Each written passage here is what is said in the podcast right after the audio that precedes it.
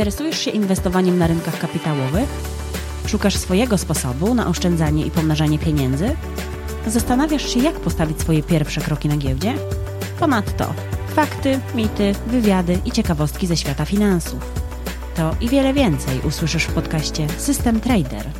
Zaprasza Jacek Lempar.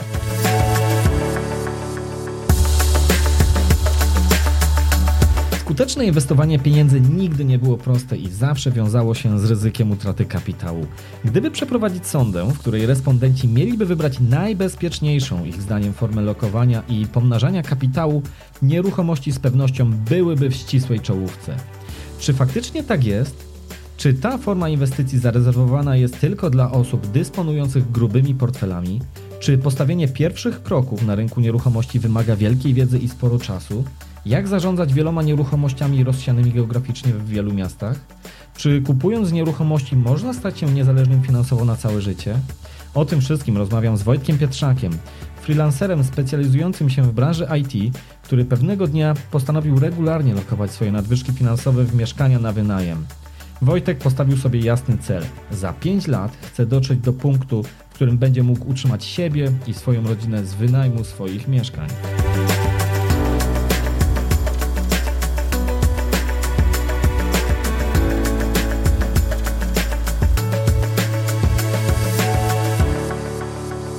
Cześć Wojtek.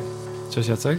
Proszę, przedstaw się nam, kim jesteś z zawodu i co robisz poza inwestowaniem w nieruchomości. Nazywam się Wojciech Pietrzak, jestem z zawodu deweloperem Java. Zajmuję się tym już od parunastu lat.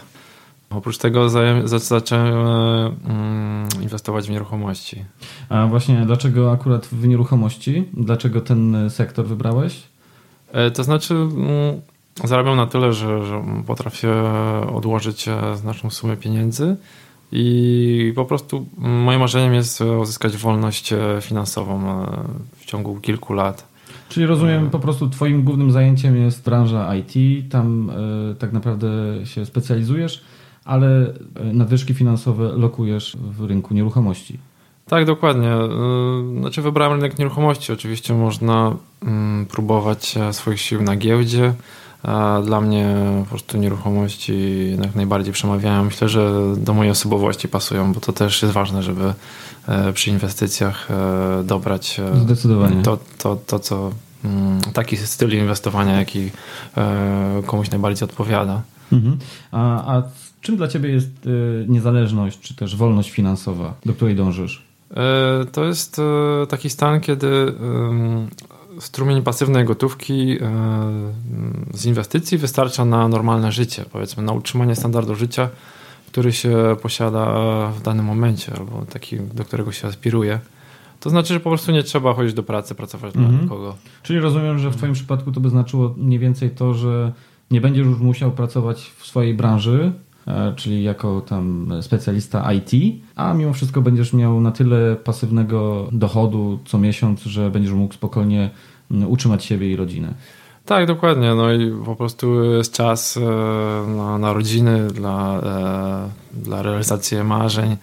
Do tego dążę. Po prostu być może będę pracował jeszcze jako programista. Nie wykluczam tego, ale wiadomo, że to nie będzie...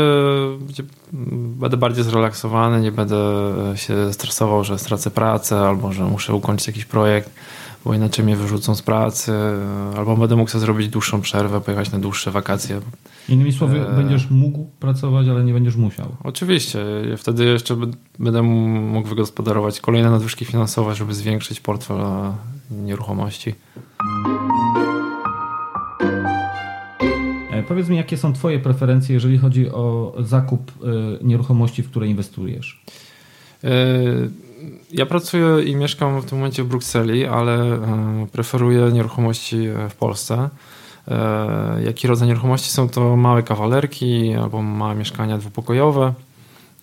Po prostu takie, które najłatwiej się wynajmują. To jest rynek wtórny. To jest rynek wtórny, dokładnie. Mieszkania przeważnie, właściwie do tej pory zainwestowałem w mieszkania, które są w kamienicach. Jaki rejon Polski można wspomnieć? Nie jestem jakby geograficznie uprzedzony, czy po prostu uzależniony od konkretnego rejonu w Polsce. tylko wyszukuję takie nieruchomości, które dadzą mi największy zysk, największą stopę zwrotu. Do tej pory znalazłem w Łodzi i na Śląsku, w miastach ościennych. I też jeszcze jedna rzecz, warto wspomnieć, że częściowo ja znajduję, częściowo to firma Mzuri dla mnie to znajduje. Mhm, to zaraz do tego jeszcze przejdziemy. Ale zanim do tego przejdziemy, to jeszcze powiedz mi, dlaczego właśnie preferujesz już nieruchomości z rynku wtórnego, czyli nie szukasz nieruchomości, które się dopiero budują i kupujesz je na rynku pierwotnym, tylko jednak preferujesz takie nieruchomości, które na przykład zanim wynajmiesz, to wcześniej poddajesz procesowi remontu i generalnie z tego, co mówisz, preferujesz jednak zdecydowanie rynek wtórny. Tak, z dwóch względów. Przede wszystkim z rynku wtórnego można uzyskać większą stopę zwrotu, większe zyski, a co jest z tym powiązane, również optymalizacja podatkowa, ponieważ nowe mieszkania nie można amortyzować, nie można używać przyspieszonej amortyzacji, to się chyba tak nazywa. Czyli związane to z podatkami. Tak. I w przypadku starszych mieszkań niż 5 lat można szybciej amortyzować, czyli jest to około 10, jest to po prostu 10% rocznie całości inwestycji. Nie mówię tylko o cenie mieszkania, ale całości inwestycji, czyli również remonty i jakieś prowizje. I w tym momencie okazuje się nagle, że nie płacę żadnego podatku, ponieważ nie osiągam też jakichś kosmicznych stóp zwrotu. Jest to, można powiedzieć, że jest to około 10%, ale te 10% jest jakby też dla mnie kosztem, amortyzuje jakby 10% inwestycji, więc 10% zysku jest pokryte przez 10% kosztów, więc nie płacę żadnego podatku. Rozumiem. Co do podatków też jeszcze później chwilę o tym porozmawiamy, natomiast co do samej dywersyfikacji geograficznej, po pierwsze dywersyfikujesz w ramach Polski, ale ta dywersyfikacja w Polsce, ona ma na celu głównie to, żeby wyłapać jak najlepsze oferty, czy też jest tu też w pewnym sensie zabezpieczenie się przed na przykład dekoniunkturą w którymś z miast, w którymś regionie Polski? I tak, ale myślę, że na tym etapie do tej pory kupiłem 4 mieszkania inwestycyjnie w przeciągu ostatnich 2-3 lat. I specjalnie nie koncentrowałem się na tym, żeby jakoś się zdywersyfikować, ponieważ mam w planach jeszcze około 15 przynajmniej albo więcej, więc jest dopiero początek. Ale tak wyszło, można powiedzieć. No, pierwsze mieszkanie kupiłem w Łodzi, a potem dobre oferty zaczęły się pojawiać na Śląsku. Więc już pierwsze mieszkanie w Łodzi, tam już więcej nie kupiłem mieszkań. Być może dlatego, że ceny mieszkań podeszły i ciężko znaleźć już taką ofertę z wysoką stopą zwrotu. No i potem zacząłem w Chorzowie 2 mieszkania, a potem nie mogłem znaleźć w Chorzowie, więc kupiłem w Mysłowicach. Także ja tak powiedzmy niespecjalnie nie koncentruję się na tym, żeby kupić tu w tym punkcie, w tamtym mieszkanie, w tym mieście, w tamtym. Nie masz jakichś uprzedzeń, a po prostu starasz się lokować tam, gdzie wydaje się najbardziej to sensowne. Tak, bo znam ludzi, którzy osiągnęli wolność finansową i oni mają mieszkania w jednym mieście i nie jest dla nich jakąś przeszkodą. Po prostu oni sami zarządzają tymi mieszkaniami, więc dużo ludzi inwestuje na przykład tylko w Krakowie czy tylko w Gliwicach.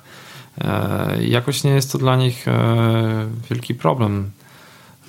To, że ja mam mieszkanie w Łodzi na Śląsku w 2 różnych miastach, to jest jakąś dywersyfikacją, to jest jakby coś na plus jeszcze, więc, a jeszcze mam długą drogę, powiedzmy, więc jeszcze będę miał szansę, żeby się zastanowić, żeby kupić w innych miastach mieszkania. Jeżeli będą się koncentrować tylko w jednym punkcie, to faktycznie może mi to dać do myślenia, żeby skoncentrować, znaczy znaleźć inne miasta, inne miejsca, gdzie mogę kupić mieszkanie. Wspomniałeś o tym, że nie mieszkasz w Polsce, więc de facto inwestujesz w Polsce, ale mieszkasz na stałe, albo przynajmniej przez większość czasu w Brukseli. I wspomniałeś o firmie Mzuri, która jest, można powiedzieć, takim w twoim przypadku outsourcingiem, tak? To znaczy ona, ta firma dla ciebie wyszukuje mieszkania, przedstawia ci oferty i można powiedzieć, że wszystko robi to, co ty musiałbyś robić sam, oczywiście biorąc z tego tytułu jakąś prowizję, Ale czy mógłbyś więcej trochę przybliżyć tutaj ludziom, którzy właśnie myślą o inwestowaniu w nieruchomości, czym są takie firmy outsourcingowe jak Mzuri, czym one się dokładnie w szczegółach zajmują i jakie są plusy i minusy wchodzenia we współpracę z takimi firmami? Zacząłem współpracę z Mzuri, gdy dałem w zarządzanie najmem tej firmie swoje mieszkanie w Krakowie, które kupiłem dla siebie po prostu i byłem zadowolony z usług. I w tym samym czasie już myślałem o inwestycjach w nieruchomości. No i po przyjeździe tutaj do Brukseli zacząłem to robić. No co ja myślę, gdyby nie Mzuri, to bym tego nie robił po prostu. No bo niemożliwością by było, żebym ile latał do Polski. Chociaż może dałoby się to zrobić, bo są tacy ludzie, którzy to robią. Na przykład ta dziewczyna z Częstochowy, czy kobieta, które może ludzie znają z podcastu na stronie Jak Oszczędzać Pieniądze chyba, tak? To podlinkujemy do tego ja słuchałem tego i ona zaczęła sama po prostu kupować mieszkanie i wynajmować, ale może miała, nie wiem, czy miała kogoś do pomocy, czy wszystko robiła zdalnie. Dla mnie to jest strasznie dużo pracy i też stresów, nerwów. Nie chcę się tym nawet zajmować, zarządzanie najmem, to wyszukiwaniem najemców, później odbieraniem telefonów, że coś jest nie tak, podpisywanie umów i tak dalej. Ja po prostu znalazłem te nieruchomości jako formę lokaty kapitału i generowania właśnie stałych przychodów w postaci czynszu i firma Mzuri doskonale się w tym sprawdza, jeśli chodzi o zarządzanie, również o nowe inwestycje, czyli oni wyszukują okazje rynkowe, wysyłają to inwestorom, którzy podpiszą z nimi umowę i można się na nie zgłaszać i po prostu oni, nawet w moim przypadku tak jest i jest taka możliwość, żeby podpisać upoważnienie na podpisanie aktu notarialnego w swoim imieniu. Czyli nawet nie trzeba lecieć do Polski, czy jechać tam do notariusza i podpisywać akt notarialny. Czyli zdalnie można kupić po prostu nieruchomość. Tak, i w moim przypadku tak było, że ja kupiłem też 4 nieruchomości zdalnie, więc to jest dziwne dla większości ludzi, nie takie wow. Jak to kupić mieszkanie, którego się nawet nie widziałem na oczy? Jak mogę kupić mieszkanie, którego nawet nie widziałem? Przecież to jest długi proces i... Może wiele rzeczy później tak. I wszystkie twoje mieszkania były kupione w ten sposób, że tak. De facto nie widziałeś ich na oczy, widziałeś tylko internetową ofertę. Znałeś tam parametry oczywiście, cena i tak dalej, ale nie widziałeś mieszkania, tylko widziałeś zdjęcia. Znaczy czasem nawet nie widziałem internetowej oferty. Po prostu Mzuri znalazło tą ofertę, wysłało mi zdjęcia, wysłało cały... Oni wysyłają jakby cały opis inwestycji, możliwe zyski z czynszu, koszta inwestycji jakieś tam. Oczywiście są jakieś przedziały, bo nigdy nie można mieć 100% pewności. I no po prostu zgłasza się do takiej inwestycji i oni negocjują z właścicielem obecnym, ze sprzedawcą w naszym imieniu. Oczywiście są w stałym kontakcie z inwestorem, czyli ze mną. Jeżeli ja się zgadzam na cenę, to dochodzi do transakcji po prostu i nawet bez mojej obecności po prostu przedstawiciel Mzuri, czyli ta osoba, która jest opiekunem inwestycji, podpisuje akt notarialny. Potem oczywiście trzeba przygotować mieszkanie do wynajmu. I tu zawsze jest albo remont, albo po prostu meblowanie. Czyli kompleksowo firma robi wszystko od A do Z. Tak, właściwie robią kompleksowo od A do Z. No, ja nie musiałem po prostu tam nawet lecieć i cokolwiek robić. I dla mnie to jest dużym plusem, ponieważ jeżeli ja bym musiał tracić tutaj dzień, to dla mnie to też jest strata finansowa, bo nie zarobię tutaj pieniędzy. Więc wolę zapłacić profesjonalistom, którzy zrobią to za mnie. I też Ja nie czuję się tak na tyle kompetentny, żeby zrobić to tak dobrze jak oni. Rozumiem. No zdecydowanie. Oni są w rynku od wielu lat, więc mają też sporo doświadczenia. Mają pod zarządzaniem już chyba kilkaset albo wręcz kilka tysięcy w skali kraju mieszkań. Tak, ponad 3000 mieszkań mają w zarządzaniu. Kilkaset jest kupionych jakby przez nich. A powiedz mi właśnie jeszcze, jaki jest koszt takich usług?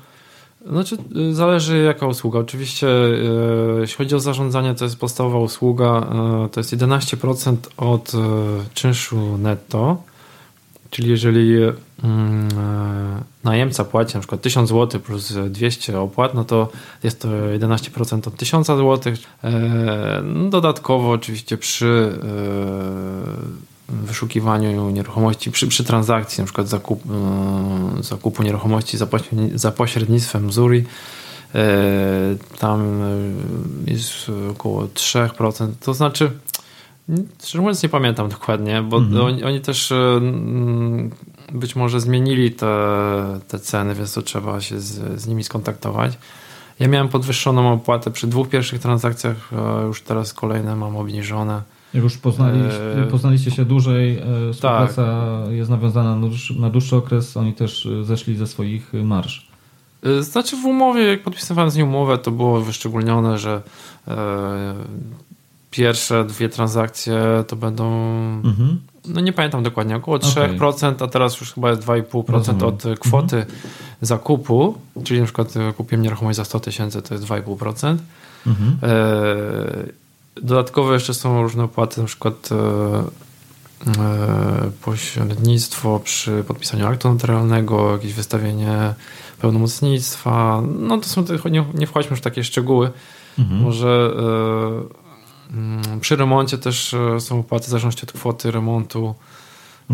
Więc wszystko jest, wszystko się płaci oczywiście, to nie jest za darmo, ale jedno powiem, że, co mi się podoba, że cennik jest tak ustalony, żeby w ich interesie, tak samo jak w naszym, inwestorów, było to, żeby ta inwestycja się udała i żeby ona przynosiła zyski, żeby jak największe zyski i jak najlepiej, żeby się udała ta inwestycja. Czyli jeżeli nie znajdą najemcy, nie będą mogli znaleźć najemcy, to ta prowizja tam będzie jakiś tam koszt, ale nie będzie to taki, jaki to by był dla nich zysk, jeżeli by to mieszkanie było wynajęte.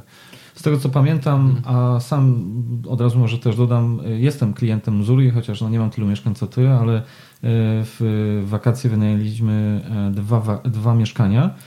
I z tego co pamiętam, tylko z mojej perspektywy jeszcze dodam, to nie na zasadzie takiej inwestycyjnej, tylko po prostu 2 mieszkania mam w Krakowie, w których de facto nie mieszkam, więc żeby nie były pustostanami. Sam też nie mieszkam w Krakowie, więc oddałem to w zarządzanie właśnie tej firmie. I z tego co pamiętam, w momencie kiedy mieszkanie nie wynajmuje się, to oni pobierają 3% tej kwoty, która normalnie jest ustalona jako miesięczna kwota, minimalna kwota wynajmu. Czyli przykładowo, jeżeli 1000 zł, jak powiedziałeś, to oni mają 110 zł, ale w momencie, kiedy by nikt nie mieszkał w tym mieszkaniu, to mają tylko 30 zł, więc to w ich interesie jest, żeby to mieszkanie było wynajęte. Tak samo, jeżeli chodzi o kwestię tutaj zakupu i tak dalej, no to oczywistym jest, że im zależy na tym, żebyś ty to mieszkanie również kupił. Tak, jeśli im zależy też na tym, że jeżeli wynegocjują, bo oni negocjują w naszym imieniu, więc jeżeli wynegocjują niższą cenę, to też część tej kwoty, którą wynegocjują, idzie do nich jako prowizja, więc też wszystko jest jakby tak skonstruowane, no żeby było dla nas dobrze, a dla nich też. No poza tym tu jest też dobre powiązanie. Oni nie chcą ci sprzedać czegoś jak najdrożej jako pośrednik, bo pośrednik pewnie chce sprzedać jak najdrożej normalnie nieruchomość na rynku, natomiast oni wiedzą, że mają z tobą tak naprawdę być może wieloletnią relację, więc de facto im nie zależy na tym, żeby cię oskubać przy sprzedaży nieruchomości, ale żeby po prostu była to na tyle dobra oferta, żebyś ty ją przyjął, żebyś kupił to mieszkanie, a później, żeby przez lata z nimi współpracować i oni wtedy zarobią być może wielokrotność tego, co mogliby przy samej sprzedaży właśnie z wynajmu. Tak, no im zależy na tym, żeby budować portfel nieruchomości, żeby rosnąć, żeby nowi klienci też przychodzili. A, bo jeszcze nie powiedziałem o tym, że za przejęcie mieszkania w zarządzanie jest 1000 zł opłaty takiej wstępnej, jednorazowej dla Mzury, więc im też zależy, żeby nowe mieszkania przejmować i zarabiać po prostu. Prawda? Rozumiem, ale to jest jednorazowa opłata 1000 zł, tak, która po prostu jest jednorazowym zyskiem, ale tak, to też chcą wiedzieć, że ktoś, z kim zaczynają współpracę, będą z nimi dłużej, no bo tak, nawet zakładając, że ty już masz mieszkanie, które byś chciał wynająć, tak jak w moim przypadku to było, no to oni tłumaczyli tę opłatę tym, że samo przygotowanie oferty, wystawienie jej na rynek, to rozmowa z zainteresowanymi i cały proces wynajmu, mówiąc krótko, to też jest pewien wysiłek, tak? Tak, więc jeżeli oni by wynajęli to mieszkanie, a ja bym powiedział, dobra, ja już nie jestem zainteresowany po miesiącu, no to oni by nie byli zbytnio na tym do przodu. Okay. Też, ale nie ma też na przykład opłat przy zmianie lokatorów. Jeżeli pierwszy lokator się wyprowadzi, to drugi się wyszukują nowego już bez dodatkowych opłat. I to jest właśnie bardzo ważne, że ty masz de facto święty spokój. Ciebie nie interesuje to, czy ten lokator... Oczywiście chciałbyś, żeby on był jak najdłużej, bo być może nie będzie żadnej dziury, że tak powiem, w wynajmie. Ale stanów nie będzie. Tak. Ale być może nawet gdyby się tak zdarzyło, że lokator zrezygnuje, to oni już jak gdyby w cenie mają w obowiązku odnaleźć lokatora. A powiedz mi, jeżeli już tak kończąc ten temat outsourcingu, bo tak sobie to nazwałem, że to jest forma outsourcingu. No, z twojej perspektywy jest to świetne rozwiązanie, zwłaszcza, że nie mieszkasz w Polsce, bo jak jesteś freelancerem, to łatwo sobie wyobrazić, że gdybyś musiał pojechać na dzień, dwa do Polski, polecieć, to już pomijając koszty samej podróży, to po prostu też tracisz konkretne pieniądze, które byś mógł zarobić w swoim biznesie. Dokładnie. Więc mówienie, że musisz się podzielić z zyskiem z firmą, brzmi może niezbyt interesująco na pierwszy rzut oka, ale tak naprawdę prawdopodobnie gdyby przeliczyć to na dniówki, jeśli byśmy tak to tutaj sobie przyjęli, to prawdopodobnie gdybyś stracił kilka dni swoich roboczych w roku po prostu dlatego, że musisz się zajmować nieruchomościami, to są ogromne pieniądze. A poza tym, im więcej mieszkań, tym trudniej nad tym wynajmem panować. Zwłaszcza jak są te mieszkania rozproszone po całej Polsce. Tak, tak jak mówiłem, jakbym nie miał tej firmy, to bym się tym nie zajmował. Może bym inaczej to robił, ale budowanie portfela na przykład 20 mieszkań, gdzie się nie mieszka w Polsce, nawet tak mieszkając w Polsce, ale to jest rozproszone geograficznie, no to jest dużo pracy, to nie jest takie łatwe, to trzeba wiedzieć jak podpisać umowę, trzeba wiedzieć jak się zabezpieczyć, jak przygotować mieszkanie do wynajmu, właśnie jak też urządzić to mieszkanie tak, żeby było tanio, ale też żeby było na dość wysokim standardzie. To są rzeczy, które nie są oczywiste. Wiele inwestorów popełnia tu błędy, na przykład przeinwestowuje mieszkanie albo albo wynajmuje mieszkanie tak jak odziedziczyli po babci.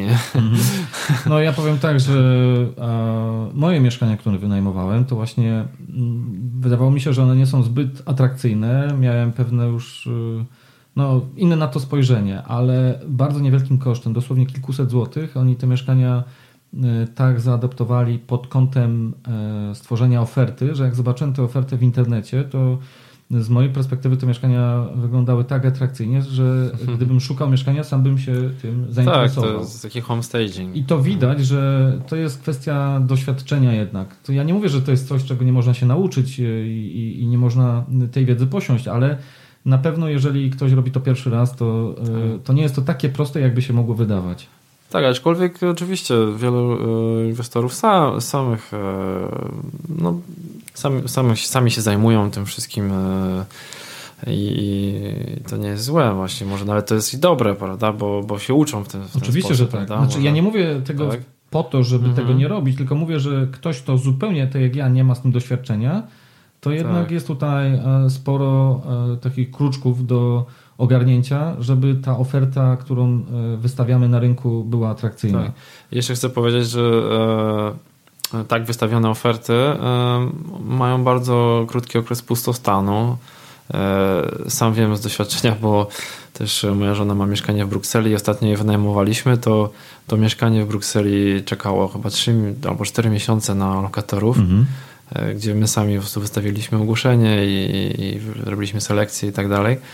A te mieszkania w Polsce najdłużej to chyba 5 tygodni mieszkanie czekało na lokatora. Że to jest bardzo krótki okres pustostanów. Średnio na Śląsku jest na przykład to 1 miesiąc, a w Łodzi nie pamiętam, ale na przykład jest takie jak Warszawa, no to jest tam pół miesiąca średnio. Rozumiem. Tak wynika z statystyk. Rozumiem. A powiedz mi, jeżeli chodzi o ten outsourcing, to jak już będziesz mógł albo uzyskasz tę wolność finansową i będziesz mógł przestać pracować, to czy wówczas dalej będziesz korzystał z usług tej firmy, czy wtedy będziesz już, weźmiesz sam to pod zarządzanie? Nie, na pewno będę korzystał z usług tej czy innej firmy. Na razie jest tylko jest Mzuri. Znaczy są jakieś mniejsze firmy, powiedzmy lokalne. Ale nie ogólnopolskie. Ale myślę, że nie znam takiej firmy ogólnopolskiej, która by tak kompleksowo do tego podchodziła, może, czy w ogóle ogólnopolskiej tego typu firmy. Poza tym tutaj też z tego, co wiem, osoba, która stoi za Mzuri, czyli Sławek Muturi, tak. To jest osoba, która w tym biznesie już, można powiedzieć, jadła chleb z wielu pieców i naprawdę ma, że tak powiem, uznanie w tej branży. Tak. A to pewnie z twojego punktu widzenia też jest istotne, żeby te pieniądze, które powierzasz komuś w inwestowanie, trafiały w ręce, które są godne zaufania. Tak, właściwie Sławek Muturi się już sam tym nie zajmuje, tą firmą, bo on już korzysta z życia, podróżuje i jest jakby promotorem idei wolności finansowej. Ale to są jego ludzie z nim związani, którym on ufa po prostu.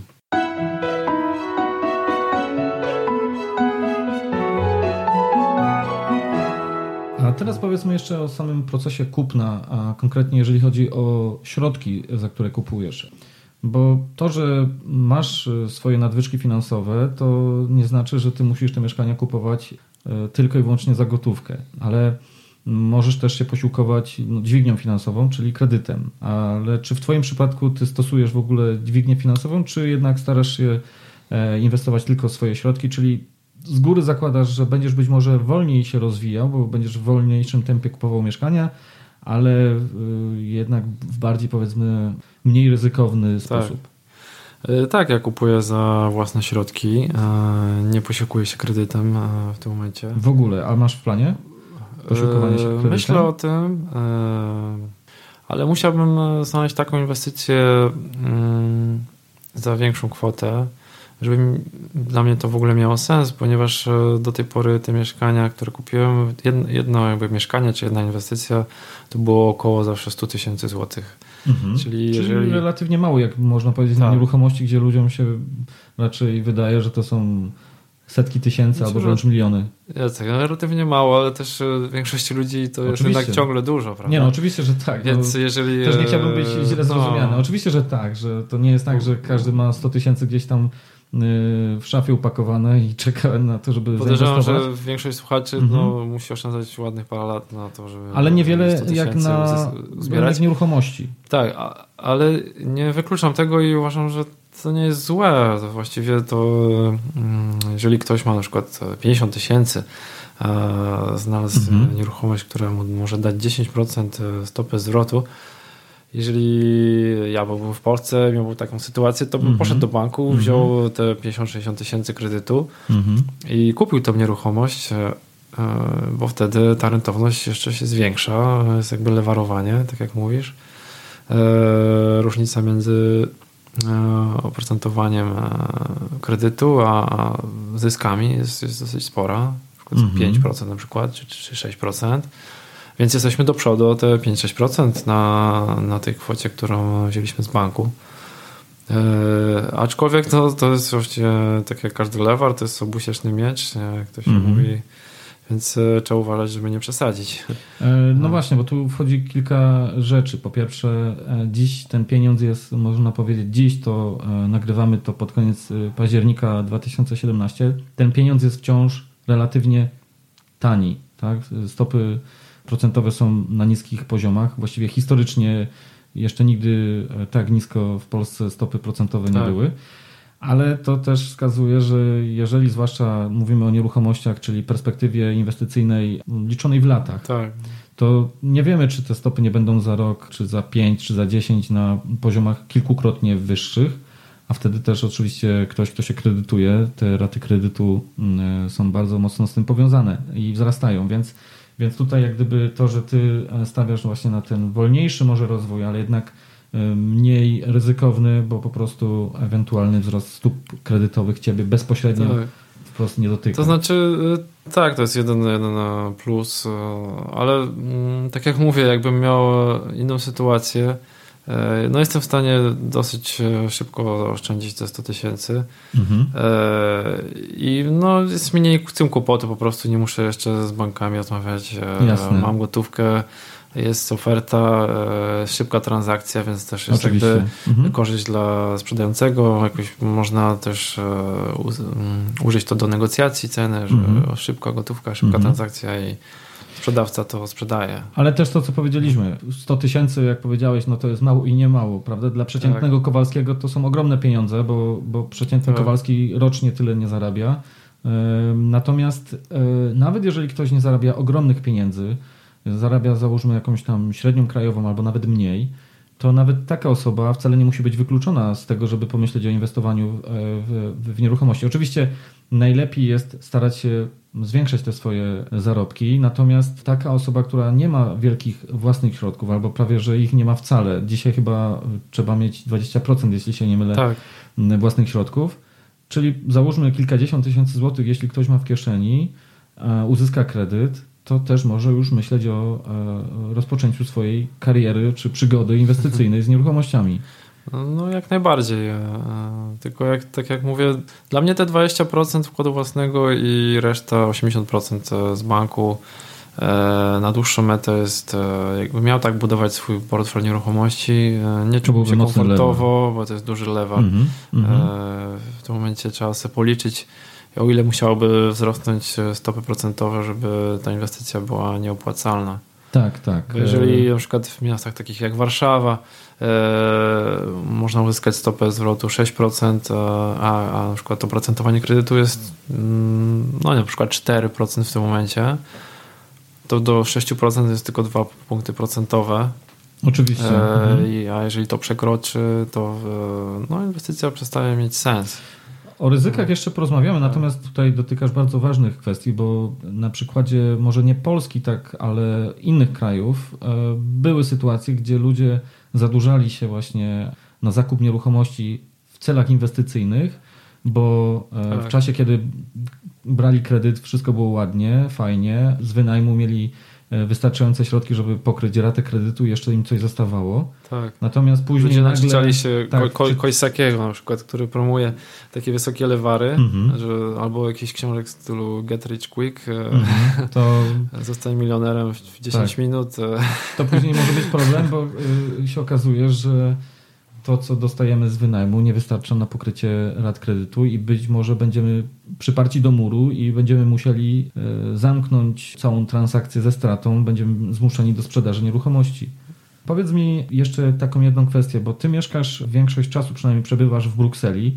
Z tego co wiem, w Belgii większość, jeśli nie wszystkie nieruchomości, które są kredytowane, mają stałe oprocentowanie, czyli de facto to ryzyko stopy procentowej, zmiennej stopy procentowej nie istnieje. Oczywiście taki kredyt z pewnością więcej kosztuje, no bo bank musi też mieć jakieś zabezpieczenie, żeby nie dopłacał do tej inwestycji. Ale czy nie brałeś pod uwagę w ogóle inwestowania też w Belgii, gdzie przebywasz i ewentualnie posiłkowania się kredytem, który jest pozbawiony ryzyka stopy procentowej? Tak, zastanawiałem się nad tym, nad inwestowaniem w Belgii, ale nie wiążę jakby swojej przyszłości długoterminowo z Belgią. Nie chciałbym tu mieszkać za 10 lat na przykład. A jak inwestuję w nieruchomości, to myślę o jakby perspektywie całego życia właściwie.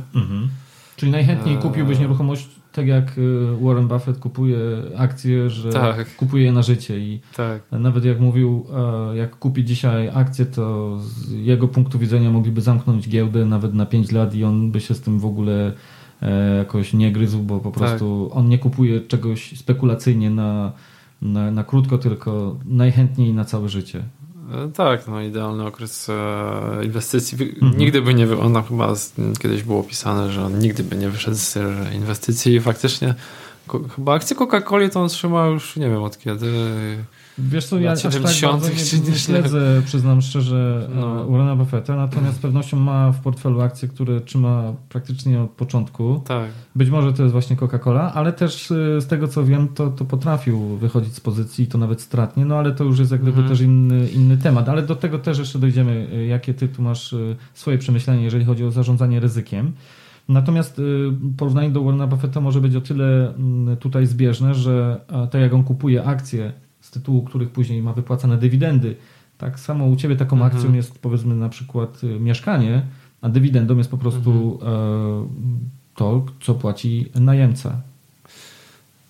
Tak, w tym, można to tak traktować, że Warren Buffett jakby promuje inwestowanie w wartość, czyli kupienie spółki, która jest dobrze zarządzana, jest solidny biznes, ale nie jest przewartościowana. I ja uważam, że to samo można przenieść na nieruchomości, czyli kupujemy mieszkanie, które nie jest przewartościowane, które można wynająć, które, no, wynajem mieszkania to jest biznes, prawda? Do jakąś usługę dostarczamy, znaczy może to nie jest usługa, to jest jakaś rzecz, nieruchomość. A w jaki sposób ty... Czy usługę wynajmu, no można powiedzieć, że to jest usługa, nie wiem. A w jaki sposób ty oceniasz, czy dana nieruchomość jest przewartościowana, czy niedowartościowana? W sensie ceny, która jest na rynku. Za ile można ją wynająć? Jeżeli ja mogę... za 10% ceny rocznie ją wynająć, to jest na pewno nie jest przewartościowana ta nieruchomość. Tak samo jest w akcjach. Jeżeli mamy akcję, która daje 10% dywidendy, to jest wow, jakaś naprawdę tania spółka, niż tam notowana na giełdzie, która daje 10% dywidendy. Pewnie coś jest z nią nie tak. Może tylko jednorazowo da taki, ale wyobraźmy sobie sytuację, że ona co roku daje taką dywidendę, no to na pewno szybko by się inwestorzy na nią rzucili i już by nie dawała 10% dywidendy, tylko 5 albo 3. I tak jest. No tak, jest też taka zasada tak zwanego powrotu do średniej. To znaczy ludzie często wybierają inwestycje, które na przykład fundusze inwestycyjne, które w ostatnich kilku latach najlepiej wychodziły, znaczy najlepsze stopy zwrotu generowały i ludzie często właśnie decydują na zakup takich funduszy, a później się okazuje, że to nie było wcale słuszne, bo jakby przyjrzeć się im z szerszej perspektywy czasowej, to jednak właśnie może być całkiem dobrym pomysłem kupienie funduszy, które właśnie nieco gorzej sobie radzą na rynku, bo szansa, że one właśnie powrócą do średniej w tą dobrą stronę, czyli będą lepiej generować lepsze zyski, jest większa niż to, że spółka, czy fundusz, który generuje już jakieś tam zyski świetne dla swoich klientów, że jeszcze bardziej poprawi te wyniki. Jest bardziej prawdopodobne, że być może po prostu te gorsze lata nadejdą. Ale dobra, troszkę odeszliśmy od tematu.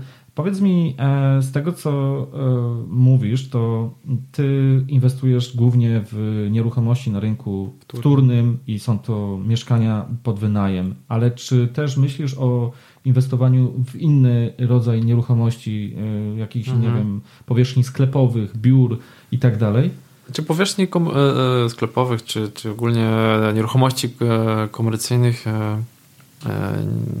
Nie biorę pod uwagę w tym momencie, ponieważ to jest inny segment rynku, którego nie znam.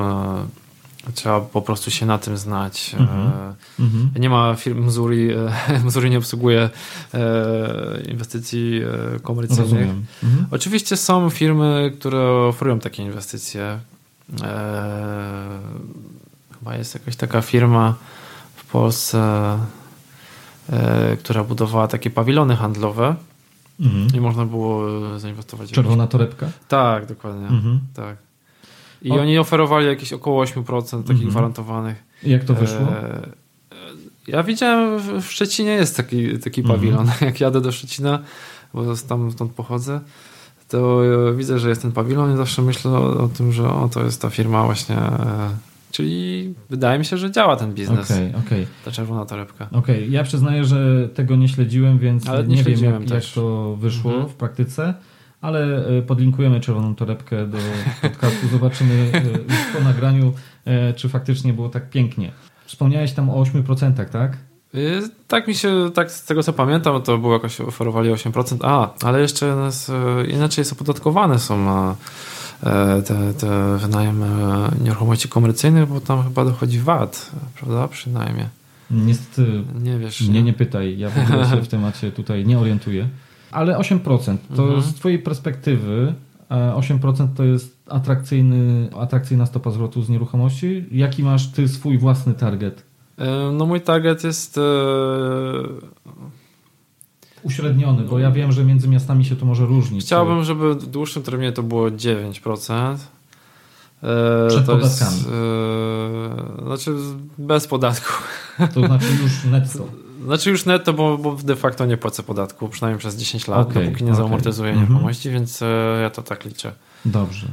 Czyli 9% to jest coś, co bycie już tak w pełni satysfakcjonowało. To by było bardzo zadowolone. Ja przy swoich kalkulacjach biorę 9% pod uwagę i udało mi się uzyskać powyżej 10% w niektórych nieruchomościach, ale też ostatnia nieruchomość jest poniżej 9%, więc taki jest przedział. No i taką tendencję widzę, że coraz trudniej jest takie nieruchomości kupić, takie nieruchomości znaleźć. Samo to, że nagrywałem podcast, znaczy, że coraz więcej ludzi jest zainteresowanych. No tak, to faktycznie tak teraz wygląda, że nieruchomości są dość gorącym tematem. Ale jeszcze wracając do tej stopy zwrotu, to myślę, że tutaj też bardziej prawidłowe jest określenie stopy zwrotu powyżej inflacji, czyli w tym momencie inflacja jest bardzo niska, czyli zakładając, że jeśli inflacja byłaby na przykład na poziomie 10% w skali roku, to oczywiście ty byś chciał wtedy mieć stopę zwrotu na poziomie tam, nie wiem, 18-19%. Ale tylko teraz jedna jest kwestia, bo ja przy kalkulacji stopy zwrotu nie biorę pod uwagę potencjalnego wzrostu cen nieruchomości. Po prostu nie zakładam, że one nie próbuję spekulować, co się z nimi stanie, czyli zakładam po prostu zysk z najmu. Ale zakładam tylko jedną rzecz, że będzie mi to chronić od inflacji, czyli jeżeli inflacja będzie 5%, to cena mieszkań wzrośnie średnio o 5%. No bo tak de facto, właściwie historycznie rzecz biorąc, ceny mieszkań czy nieruchomości rosną trochę szybciej niż inflacja. Tam nie pamiętam jakichś danych amerykańskich, kiedyś to wykazane było, że nie pamiętam już teraz dokładnie, 2% powyżej, czy około taka kwota, no generalnie wyżej niż inflacja. Ja byłbym zadowolony, jeżeli to było podążało z inflacją, to znaczy jeżeli złotówka będzie warta 80% za 5 lat, no to żeby moje mieszkania były warte więcej, znaczy, 20%. Uważasz, że wynajem mieszkań jest inwestycją, która chroni przed inflacją? Tak.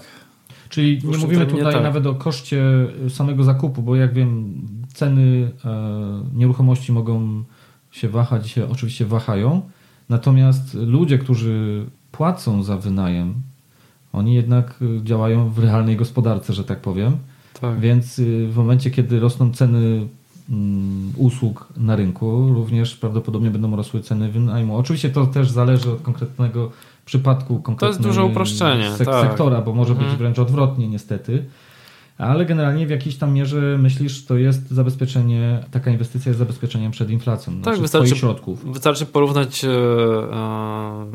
rynek nieruchomości w Belgii i w Polsce, znaczy w ogóle rynek nieruchomości na zachodzie. No, jak ja wynajmuję mieszkanie za 800 zł, no to 200 euro mieszkanie nie znajdziesz w Belgii czy w Brukseli. Po prostu siła nabywcza jest większa i ludzie płacą więcej na to, żeby tu mieszkać. Czyli można nawet powiedzieć, że w Polsce za 800 zł, jak weźmiesz jakąś kawalerkę, chociaż będzie też ciężko prawdopodobnie, to w Belgii pewnie musiałbyś niemalże tą samą kwotę dać, tylko że w euro. No, albo w euro, albo za same opłaty musiałbyś dać 800 zł, 200 jasne, euro za jasne. Wodę, prąd i tak dalej. Okej, a powiedz mi jeszcze, jakie błędy już być może popełniłeś w swojej drodze inwestycyjnej, czy w ogóle jakiekolwiek popełniłeś i co byś ewentualnie inaczej zrobił, gdybyś jeszcze raz zabierał się za zainwestowanie? Nie widzę jakichś poważnych błędów, które bym popełnił. Może dlatego, że Jacek sam większość to zlecam, outsourcinguję. Mhm. Czyli masz też, tak. Czerpiesz pewien know-how tak. od kogoś, kto zna się na tym, co robi. Tak, bo jak słuchać podcastów ludzi, którzy sami właśnie zaczynają to inwestować, to no przeważnie właśnie albo przeinwestują, albo mają problem z najemcą, a Mzuri ma już te procesy tak ustalone, że większość błędów jest unikana. Jedyne co moja ostatnia inwestycja się nie do końca udała, to po prostu bym nie kupił tego mieszkania, ale nie wiem, czy byłbym w stanie no bo tam po prostu pojawił się problem z wilgocią. To było mieszkanie kupione, wyremontowane już w kamienicy, teraz tam jest problem z wilgocią. Nie wiem, jak to się rozwiąże, mam nadzieję, że da się to naprawić. Jest to mieszkanie kupione na parterze, więc być może teraz już nie będę patrzał, będę bardzo podejrzliwie patrzał na mieszkania na parterze, bo one mają ryzyko większe, powiedzmy, związane z technicznie po prostu z jakimiś problem z wilgocią tam może się pojawić. Czyli to są rzeczy, ale które, to są rzeczy, które mogą... nie da się przewidzieć. Ciężko wszystkiego. To przewidzieć, tak. No, tak samo nie będziesz wiedział, czy ktoś, kto wynajmuje to mieszkanie, czy się okaże do końca okej, czy nie. Tak, bo też to się tak złożyły problem z lokatorem, który też jest trochę takim, można powiedzieć, tubkiem. Bo stwierdził, że nie będzie już płacił, że on tam nie mieszka, że tam jest wilgoć i koniec. To już taki problem. I nie chce podpisać jakiegoś protokołu odbioru. Już podarowałem mu jakiś tam czynsz, tylko żeby tą kaucję, którą wpłacił, po prostu ja chcę przejąć jako... Ponieważ on zerwał umowę bez żadnych prób. Nie skontaktował się nawet z Mzuri, żeby oni zobaczyli, co się dzieje z tym mieszkaniem, może dałoby się tą wilgoć jakoś opanować. Czyli on się wkurzył tym, że wkurzył się, jest problem? Ale wkurzył się tak... Nie dał szansy? No, nie dał szansy, tak, żeby naprawić. Więc też ja się cieszę, że nie muszę z takimi ludźmi mieć kontaktu, że to wszystko Mzuri załatwia.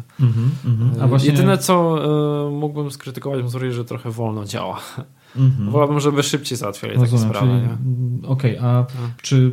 Jesteś jakoś specjalnie zabezpieczony przed sytuacjami typu, że ktoś zrywa umowę w sposób inny niż było to właśnie na umowie, lub też na przykład przypadek taki, że ktoś nie chce płacić albo nie chce się wyprowadzić. Tak, Mzuri ma dział windykacyjny, więc oni mają swoje sposoby legalne, powiedzmy. Nie zakładam, że w jakiejś... paru łysych wysyłają z baseballami i tam wyciągają pieniądze. Tylko mam telefonicznie oczywiście próbują załatwić sprawę. Też przy podpisywaniu umowy proszą o dane jakichś osób z rodziny, z którymi można ewentualnie się skontaktować w razie jakichś problemów. Miejsce pracy też. Tak, żeby presję wywrzeć. Znaczy, to przy podpisywaniu umowy takie rzeczy trzeba dostarczyć, a później jak są problem, no to można właśnie za pomocą tego pewną presję wywrzeć na właśnie dzwoniąc do rodziny. Na przykład były takie przypadki, że jakaś młoda osoba wynajmowała mieszkanie i nie płaciła, no to ktoś z Mzuri zadzwoniło do mamy i tam mama przekonała, żeby zapłacił. Ale widzisz, ja bym na przykład nie pomyślał o tym, że wynajmując komuś mieszkanie, żeby poza tym, że biorę dane kontaktowe do tej osoby konkretnie, żeby jeszcze wziąć dane kontaktowe do kogoś z jego otoczenia. Tak, i na przykład mogą pójść do miejsca pracy, zarobić wstydu. Że także to jest bardzo mocny argument przy negocjacjach. Tak, nie zapłacił czynszu i tam w pracy już wtedy się robi niefajnie. Nie? Oczywiście, no widzisz. To jest taki hint, soft, powiedzmy, forma nacisku, delikatna, która w większości przypadków się działa, znaczy działa po prostu. Bo to wiesz, to też nie chodzi o to, żeby do tematu podejść zupełnie pesymistycznie, ale jednak, żeby mieć procedurę taką awaryjną, jak coś idzie nie tak i żeby móc wtedy już w zorganizowany sposób działać. W takim razie myślę, że moglibyśmy teraz sobie trochę porozmawiać o podatkach.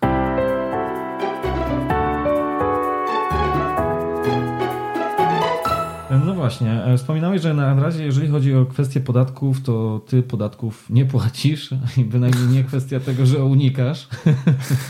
Legalnie. Legalnie nie płacisz.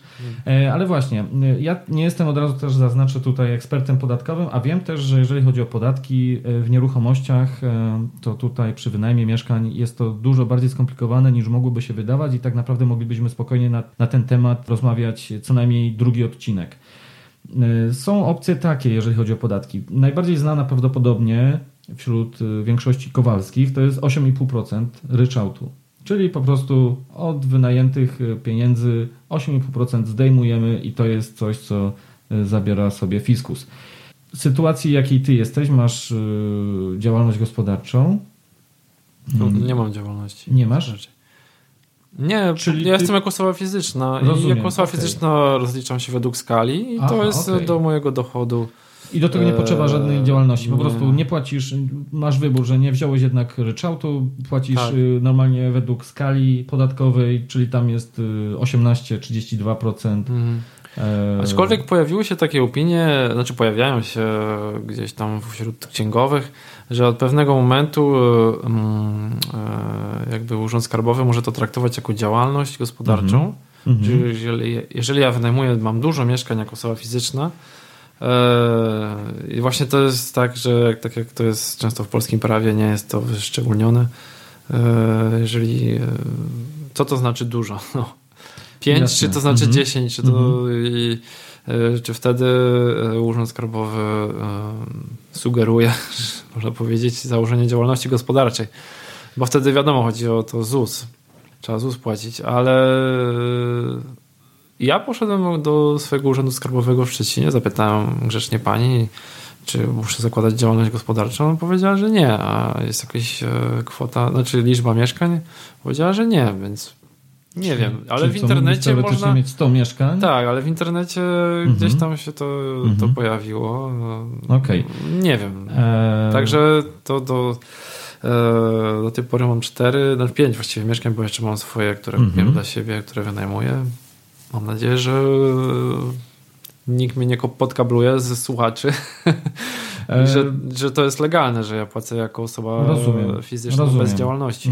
Ale właśnie, jeszcze wspominałeś też, że ty nie płacisz, nie wybrałeś płacenia ryczałtu 8,5% ze względu właśnie na to, że no bo to się wydaje tak najbardziej atrakcyjne na pierwszy rzut oka. 8,5% jest lepiej niż płacić tam na przykład 18%. Ale jak się płaci 8,5%, to już nie można robić żadnych innych trików. To jest po prostu się płaci. Flat fee. Tak.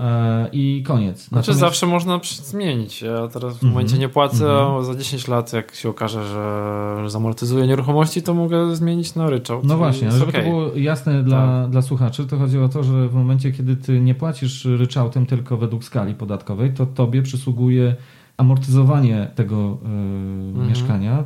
Ile lat taka amortyzacja w twoim przypadku?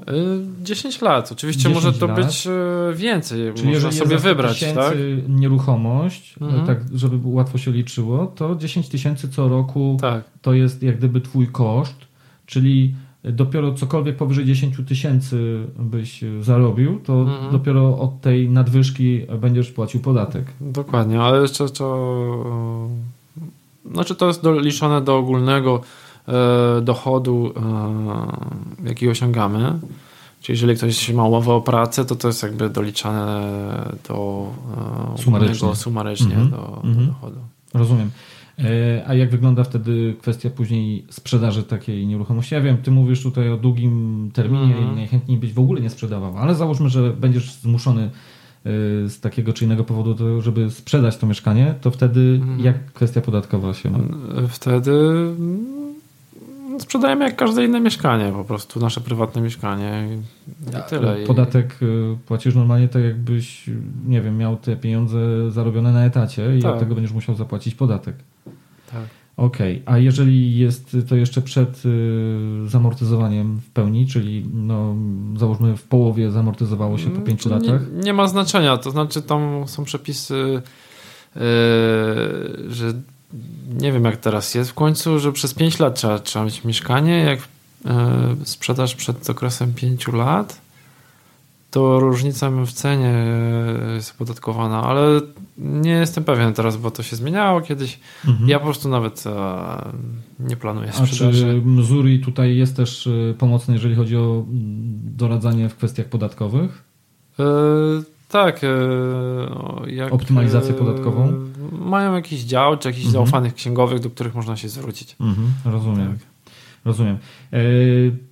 Nie będziemy więcej drążyć tych kwestii podatkowych, bo jak powiedziałem, to jest temat skomplikowany i też musielibyśmy się do tego tak naprawdę porządnie przygotować. Bardziej mi zależało na tym, żebyśmy przedstawili, jak to ty płacisz w swoim przypadku. Natomiast z tego, co wiem po rozmowie wcześniejszej z tobą, masz pomysł, żeby założyć spółkę, poprzez którą będziesz te nieruchomości wynajmował, kupował. Spółkę z o.o. Tak, założyłem spółkę z o.o., przez którą zarabiam i będę kupował nieruchomości przez tą spółkę. Plusem dla tych, co zarabiają za granicą, na przykład plusem jest taki, że jeżeli płacimy podatki za granicą, jesteśmy rezydentem w jakimś innym kraju, na przykład dużo jest Polaków w Anglii, którzy też myślą właśnie o tych inwestycjach. Posiadając spółkę i kupując jako spółka w Polsce, nie musimy zysków z najmu deklarować na jakichś pitach na przykład zagranicznych, bo te nieruchomości, które mamy na sobie, jakby jesteśmy właścicielami jako osoby prywatne i osiągamy zyski za granicą, znaczy w Polsce osiągamy zyski, a załóżmy mieszkamy w Anglii, to powinniśmy zadeklarować ten dochód na tym picie. I to jest brane pod uwagę wtedy, na angielskim picie. Bo twoja rezydencja podatkowa jest wtedy w Anglii. I oni wtedy biorą to pod uwagę kalkulacji, jakie progi podatkowe będziemy płacić, więc to jest taki jeden plus podatkowy. A spółka płaci u źródła, czyli jeżeli spółka jest polska, to de facto spółka płaci w Polsce. Podpada pod zupełnie inne prawo, to jest prawo. Ale jeżeli już byś wypłacał dywidendę z tej spółki, a masz swoją rezydencję na przykład poza Polską, to trzeba to wykazać. W tamtym kraju. Rozumiem. Okej, czyli cytując klasyka, są plusy dodatnie i plusy ujemne takiego podejścia. Plusem ujemnym jest to, że oczywiście to są pieniądze spółki, nie nasze, prawda? Więc żeby wypłacić je, to trzeba zapłacić podatek. Rozumiem. Porozmawiajmy trochę więcej na temat kwestii ryzyka inwestycyjnego. Ja trochę, ponieważ mam takie bardziej doświadczenia, powiedziałbym to spekulacyjne, krótkoterminowe, to z góry zakładam, otwierając jakąkolwiek pozycję, mówiąc tym żargonem takim rynkowym, ale w sytuacji zakupu mieszkania, jeżeli kupujemy mieszkanie, to z góry też zakładam maksymalną stratę, jaką mogę ponieść na tej transakcji, takiego stop lossa tak zwanego, czyli no tutaj w sytuacji mieszkania taki stop loss może się zrealizować w sytuacji, gdy na przykład mieszkanie, które kupiłem za na przykład 100 000 złotych, spadnie do kwoty na przykład 50 000 złotych i ja wiem, że no to byłby ogromnie szeroki stop loss, ale żeby tak obrazowo to przedstawić, no to wtedy ja wychodzę z tej inwestycji, dzieje się źle, nie wiem co dalej będzie, wolę zrealizować tę stratę niż czekać na rozwój sytuacji. Czy pomimo, że być może mieszkanie się wynajmuje, no jeżeli by się wynajmowało, pewnie ta decyzja byłaby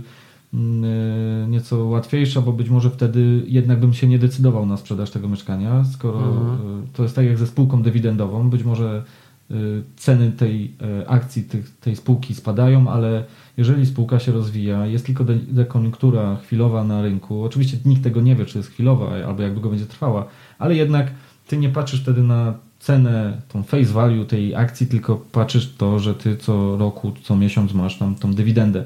W sytuacji mieszkania może być analogiczna sprawa. Czy ty masz taki z góry założony scenariusz, w którym jednak mówisz, to była nietrafiona inwestycja i koniec, realizuję stratę, wychodzę z tego? Nie mam, szczerze mówiąc. Aczkolwiek Dzięki temu, że rozmawiamy, powinienem, no, daje mi to do myślenia, żeby sobie przemyśleć coś takiego, taki scenariusze. Oczywiście może tak być, jeżeli ceny nieruchomości spadną, ale mieszkanie się dalej wynajmuje, no to okej, prawda? Nie jest to, może to jest chwilowe. Jakimś takim ryzykiem, którego się boję, takim długoterminowym, to są prognozy ludności właśnie w tych miastach, w których inwestuję. Tak, demografię. No to jest jedno z ryzyk, które moglibyśmy wymienić. To jest taki długoterminowy trend, który jest negatywny po prostu, powiedzmy. Mówisz o Polsce. Mówię o Polsce i o... Znaczy nie można mówić o całej Polsce, bo masz Warszawę, która przewiduje się, że tam liczba ludności nie spadnie, przynajmniej, jak nie wzrośnie. Ale mamy właśnie Śląsk, gdzie tam były jakieś prognozy 2050, że w tym roku liczba ludności spadnie o 30%, w niektórych miastach więcej, w niektórych mniej. To jest taki negatywny trend, którego się boję, ale mamy też pozytywne trendy. No ale dobrze, mówimy teraz o ryzyku, czyli załóżmy, że ten trend się realizuje, ta liczba ludności dalej spada, te mieszkania wtedy albo ceny spadają, albo też pustostany się zwiększają, czyli nikt nie chce tam mieszkać. Wtedy myślę, że to byłby taki mój sygnał dla mnie, żeby poszukać sobie innych inwestycji. Ja myślę żeby sprzedać te mieszkania po prostu nawet ze stratą. Ja myślę też, że tutaj z tymi prognozami jest o tyle pewien problem, że raz, że one mogą być bardzo mocno nietrafione i zwykle są bardzo mocno nietrafione i zwykle jak słyszymy o jakichś prognozach, które się spełniły, to dlatego, że się właśnie spełniły, a o 99,9% prognoz już nikt nie mówi, bo one po prostu były do niczego. A to dlatego, że próbujemy przewidywać de facto rzeczy, które są nieprzewidywalne, bo pomiędzy okresem, w okresie po zrobieniu jakiejś tam projekcji może się wydarzyć tyle rzeczy, o których mogliśmy w ogóle nawet nie pomyśleć, że one mają tak wielki wpływ, że te nasze prognozy są już po prostu do kosza. To są ryzyka, które mogą się spełnić, albo nie muszą się spełnić, ale mówimy o tym, co zrobić, jeżeli one się już spełnią. Natomiast tak sobie pomyślałem na gorąco, że z tego, co ty mówisz, inwestujesz w nieruchomości, bardziej zależy ci na dywersyfikacji. Nie mając wielkiego portfela, kupujesz raczej nieruchomości, powiedzmy, z takiej, nie wiem, czy to jest dobre słowo, z niższej półki cenowej, czyli są to raczej mniejsze, czyli nie kupujesz, mówiąc inaczej, apartamentu za 2 miliony złotych luksusowego w centrum Warszawy, który być może, nie wiem, czy w dekoniunkturze będzie, czy nie będzie miał chętnych, ale jednak kupujesz małe mieszkania, które mają mniejszą cenę dla takich, powiedzmy, przeciętnych Kowalskich. Tak.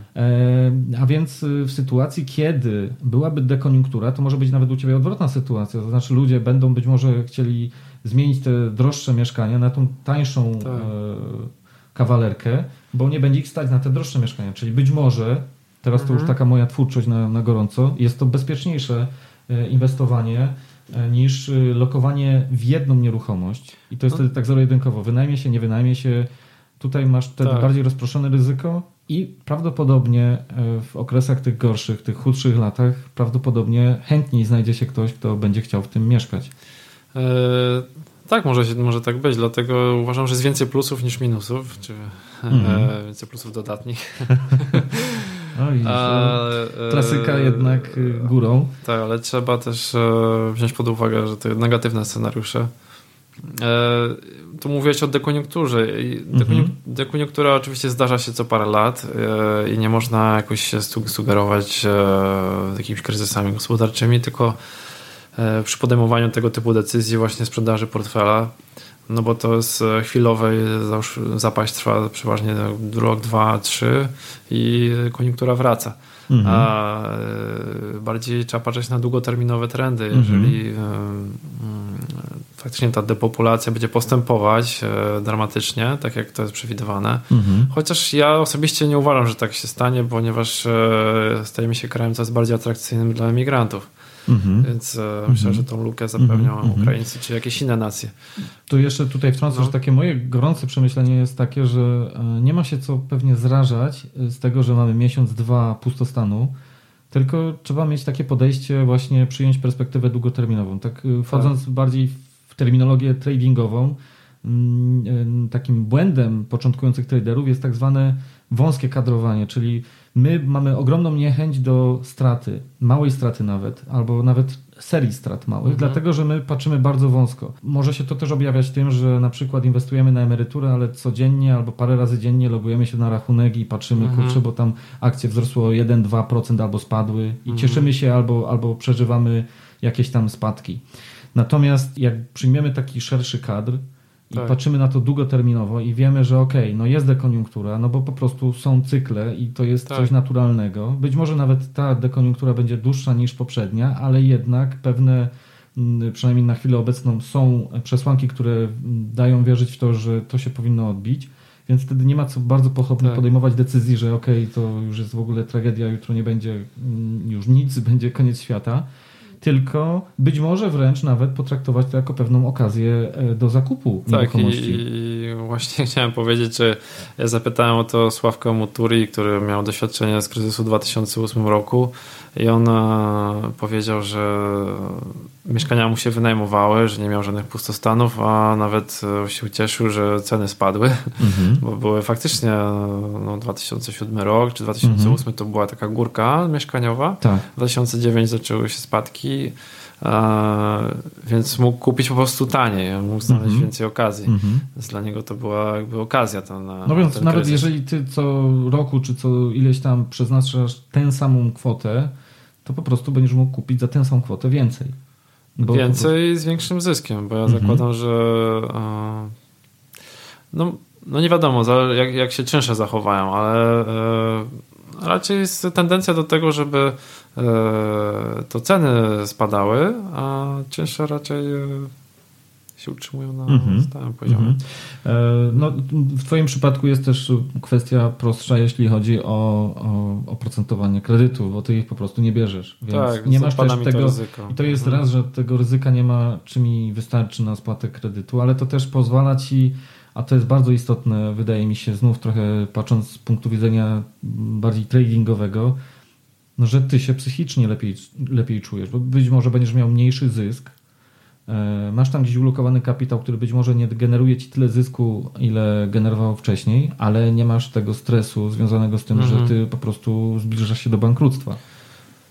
Jeżeli ja kiedyś ci powiedziałem, że teraz ja bym chciał mieć stopę zwrotu 9%, a jeżeli będzie to nawet 8, 7 czy 6%, to i tak warto to robić, bo to jest i tak dużo więcej niż lokata bankowa czy jakieś inne bezpieczne formy inwestowania. Poza tym też często się tak mówi, że najbezpieczniejszą formą lokowania pieniędzy są po prostu lokaty bankowe, bo przy najmniejszym wysiłku. W pewnym sensie można powiedzieć, tak jest. Jest to najmniejszy wysiłek, idę do banku, deponuję pieniądze. Chociaż wiemy, że jeżeli zwłaszcza się ma większe kwoty, to wtedy by trzeba było to mocno też dywersyfikować, żeby tam mieć gwarancję bankowego funduszu gwarancyjnego. Poza tym te lokaty są na różne okresy, trzeba je zrywać, żeby i tak dalej, rolować i tak dalej. Trzeba tym zarządzać. Nie? Jak się ma większe środki, to coraz bardziej się to robi kłopotliwe. A poza tym to ryzyko, powiedziałbym, to jest taki jednak nie do końca właściwie bez ryzyka, bo o ile mi ciężko sobie wyobrazić, żeby mieszkanie, jego cena była nagle zero, bo ciężko mi sobie taką sytuację, jest możliwe, nie wiem, Marsjanie nas najadą albo będzie jakiś konflikt zbrojny ale to już są jakieś ekstrema totalne. Natomiast mówimy o takich sytuacjach nawet największego załamania gospodarczego, to ciężko sobie wyobrazić, że ta nieruchomość będzie warta zero. Natomiast jestem w stanie sobie, przyznam szczerze, wyobrazić i to z ostatnimi miesiącami coraz bardziej, że możemy mieć kiedyś tąpnięcie mniejsze lub większe w polskim systemie bankowym, biorąc pod uwagę banki, które po prostu coraz bardziej drenują BFG, a BFG de facto ma taki bardziej psychologiczną funkcję, czyli nie jest w stanie zagwarantować wszystkich depozytów, które ludzie powierzają bankom. Mówisz bankowy fundusz gwarancyjny. I wtedy jestem sobie w stanie wyobrazić sytuację taką, gdzie w pewnym momencie robi się taka panika, że pada jakiś jeden większy bank, ludzie gremialnie udają się do banków po pieniądze, system szybko po prostu się zatyka, brakuje pieniędzy no wkracza w to pewnie państwo, no i robi strzyżenia na przykład. No powie, dobra, no nie stracicie wszystkiego, ale no BFG tego nie jest w stanie udźwignąć. Na Cyprze było. To zrobimy wam strzyżenie na przykład 50%. Tak? Tak. No tam było powyżej 100 000 euro, potem, no. Ale było strzyżenie równe. Tak? Tak. Czyli bardziej szczerze wierzę w taki negatywny scenariusz realizacji niż scenariusz taki, tak, gdzie jestem w stanie uwierzyć sobie, że mieszkanie może spadnąć mocno, bo będzie dekoniunktura, ale i też pewnie ta koniunktura pewnie wróci, natomiast pieniędzy wtedy, które ci przystrzygli, już nikt nie wróci. To znaczy ja jakoś te mieszkania, które kupiłem, to było i tak tanio, że nie wyobrażam sobie, że nagle one spadnie cena o połowę. Bo... Jeśli ja pamiętam twoje pierwsze mieszkanie, bo to już sporo czasu, jak rozmawialiśmy, temu kupowałeś, to mieszkanie, oryginalna cena to była dosłownie 30 kilka tysięcy złotych. Znaczy to było moje drugie mieszkanie. Drugie mieszkanie, tak. Ja tak. Najlepszą inwestycją moją to było kupno mieszkania na aukcji w Chorzowie za 30 000 dokładnie. Oczywiście to była ruina kompletna, ja ale cena zdjęcia tego mieszkania to faktycznie wyglądało straszliwie. 30 000, tak, wyglądało to strasznie. I tak jak właśnie kiedyś ci wspominałem, efekt psychologiczny, jeżeli ja tego nie widzę, to nie mam takiego w głowie czegoś takiego, że o Jezu, co ja kupuję, że co jakiś jest totalna ruina, co w ogóle z tego będzie. A później nie wiem, czy ci pokazywałem zdjęcia po, jak to było wyremontowane. Tak, widziałem też zdjęcia przed i po, i to było, po pierwsze to mieszkanie zostało chyba podzielone na dwa niezależne mieszkania. To już jest duży zysk, bo masz już wynajmujesz dwóm niezależnym osobom. No bardzo pięknie to wyglądało. To jakbym nie wiedział, że mieszkanie jest na pierwszym zdjęciu właśnie to, co było po remoncie, to bym w życiu nawet o tym nie pomyślał. Poza tym też taka kolejna mądrość mnie, co dzisiaj wzięło, rynkowa jest taka, że jednak inwestowanie w to, co jest takie z naszej perspektywy bardzo komfortowe, to jednak nie jest wcale właśnie czymś dobrym często. Tak, większość inwestorów idzie, bo jest fajnie, to jest coś. Większość inwestorów, wydaje mi się, że idzie właśnie w mieszkania nowe od dewelopera. Wydaje mi się, że to jest to, że to jest bezpieczne. Deweloperzy na tym zarobią, przynajmniej jak zdążą przed dekoniunkturą. W dobrej dzielnicy, mieszkania, znaczy w dzielnicy, gdzie buduje się dużo nowych bloków, co niektórzy uważają, że jest ryzykowne, bo właśnie w przypadku dekoniunktury będzie tam nagle bardzo dużo mieszkań na wynajem w takiej dzielnicy. Nie wiadomo, jak rynek na to zareaguje, że nagle 10 podobnych mieszkań się pojawia w tym samym bloku, na przykład na ogłoszenie.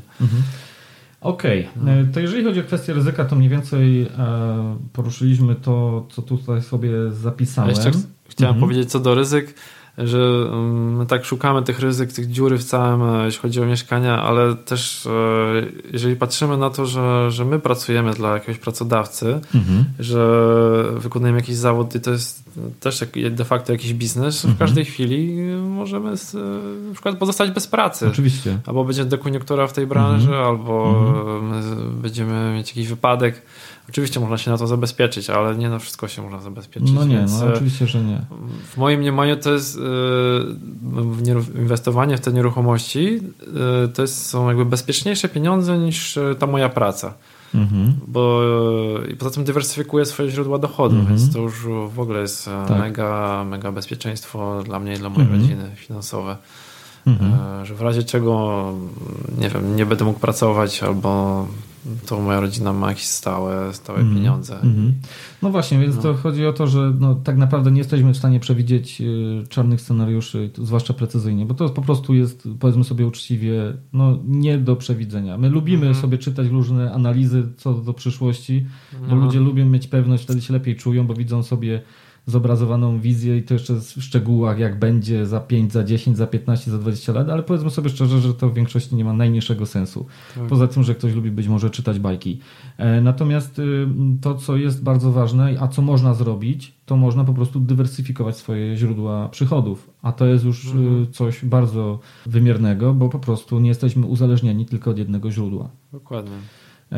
No i tak jeszcze w kwestii ryzyka, ale z drugiej strony, już tak kończąc ten temat, Co byś zrobił w sytuacji, gdyby nagle jednak była właśnie ogromna koniunktura na rynku i twoje mieszkanie, które kupiłeś właśnie za 100 tysięcy złotych, nagle byłoby warte na rynku powiedzmy 500 tysięcy złotych. To jest może jakiś już mega ekstremalny przypadek, ale załóżmy, że w przeciągu 5-10 lat właśnie taka sytuacja miała miejsce. Nie są to powiedzmy kwestie jakiejś hiperinflacji, że dlatego to wzrosło, tak, tylko po prostu jest ogromny boom mieszkaniowy. Być może bańka właśnie. Albo właśnie jest to bańka i ty wiesz, że to jest bańka i no właśnie, nie kupiłbyś nowego, ale czy wtedy byś może sprzedał? Czy... No to już trochę spekulacja. Trochę spekulacja.